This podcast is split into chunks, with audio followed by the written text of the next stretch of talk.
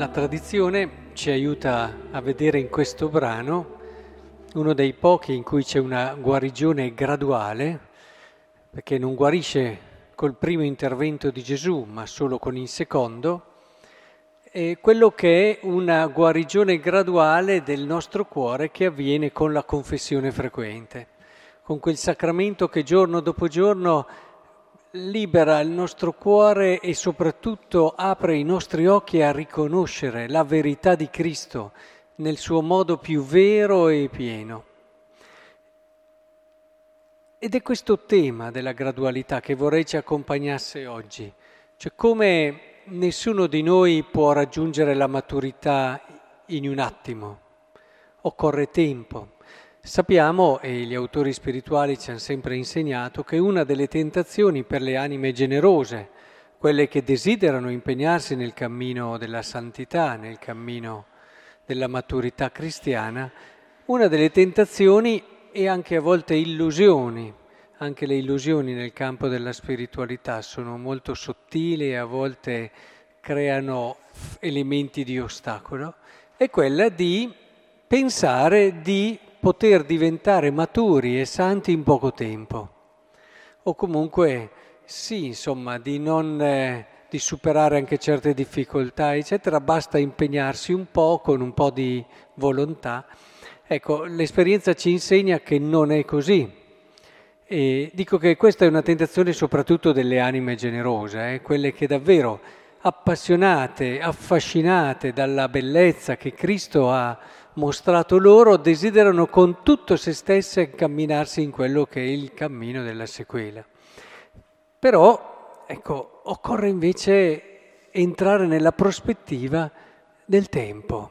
Il tempo è fondamentale, il tempo purifica gradualmente e magari a volte ci illudiamo anche di aver già superato certe difficoltà, certe problematiche, ma dopo un po' di tempo magari ci accorgiamo che quello che pensavamo di aver già superato in fondo non era ancora superato.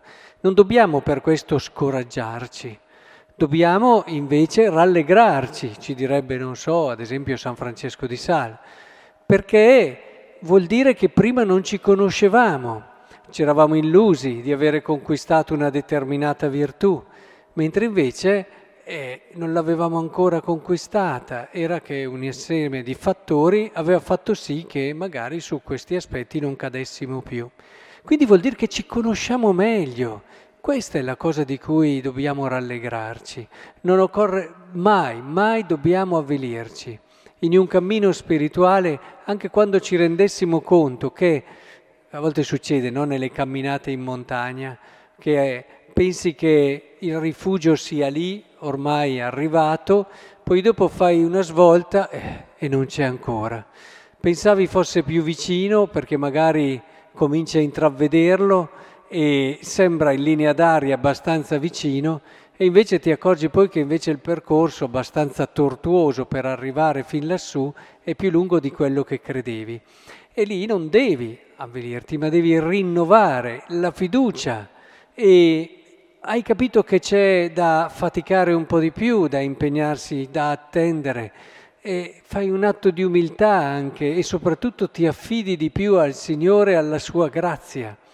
Ecco, tutte queste cose sono fondamentali e ci fanno capire la gradualità del cammino. È normale, soprattutto che in certe cose arriviamo piano piano. Ci sono poi delle anime che fanno questo errore ad esempio si accorgono di una cosa nuova, comprendono una cosa nuova e pensano che, ah guarda, allora ho sbagliato prima che non avevo colto queste cose. No, semplicemente prima eri meno maturo, ma non è uno sbaglio, non è un peccato. È normale che prima tu non capissi e adesso, proprio perché sei cresciuto, comprenda e fa parte della gradualità della crescita, fa parte del percorso.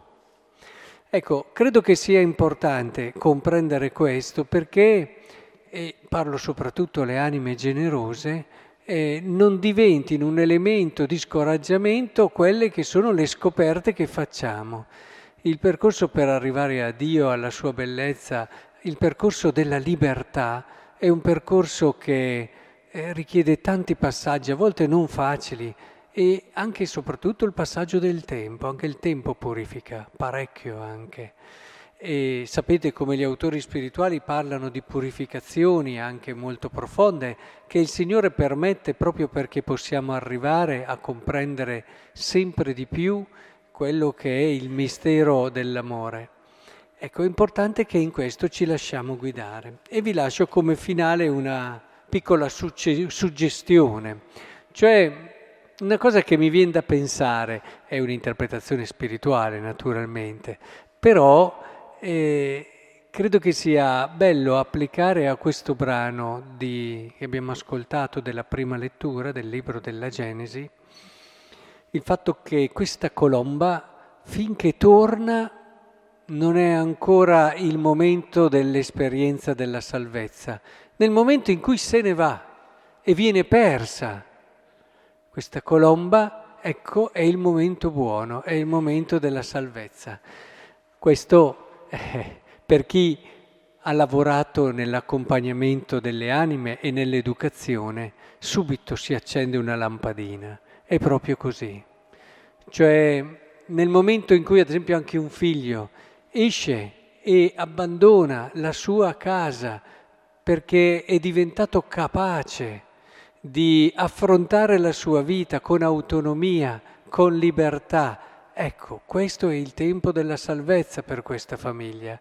E a volte ci sono alcuni genitori che non vorrebbero mai arrivare a questo momento, ma sbagliano, sbagliano, come anche l'educatore diventa, eh, eh, dimostra di essere stato bravo nel momento in cui colui che accompagnava eh, diventa autonomo, per certi versi un po' lo abbandona, tra virgolette, poi rimane un legame di amicizia, legame anche di consiglio per certi aspetti che può rimanere anche per tutta la vita, ma fondato soprattutto su, su cioè in un dialogo tra persone che hanno la loro solidità, di una persona che ormai si è resa autonoma, che sa camminare ed è uscita da quella sfera più ristretta di un'educazione che invece caratterizza soprattutto l'inizio, il primo periodo del, del cammino.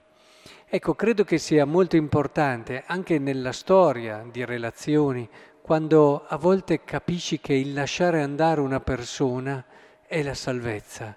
Magari ti, si, ti, ti dà sofferenza questo, ti si lacera dentro, ma in alcuni casi proprio sperimenti nella tua vita come il lasciare andare è davvero quella morte che avvia un tempo di promessa ma soprattutto di risurrezione.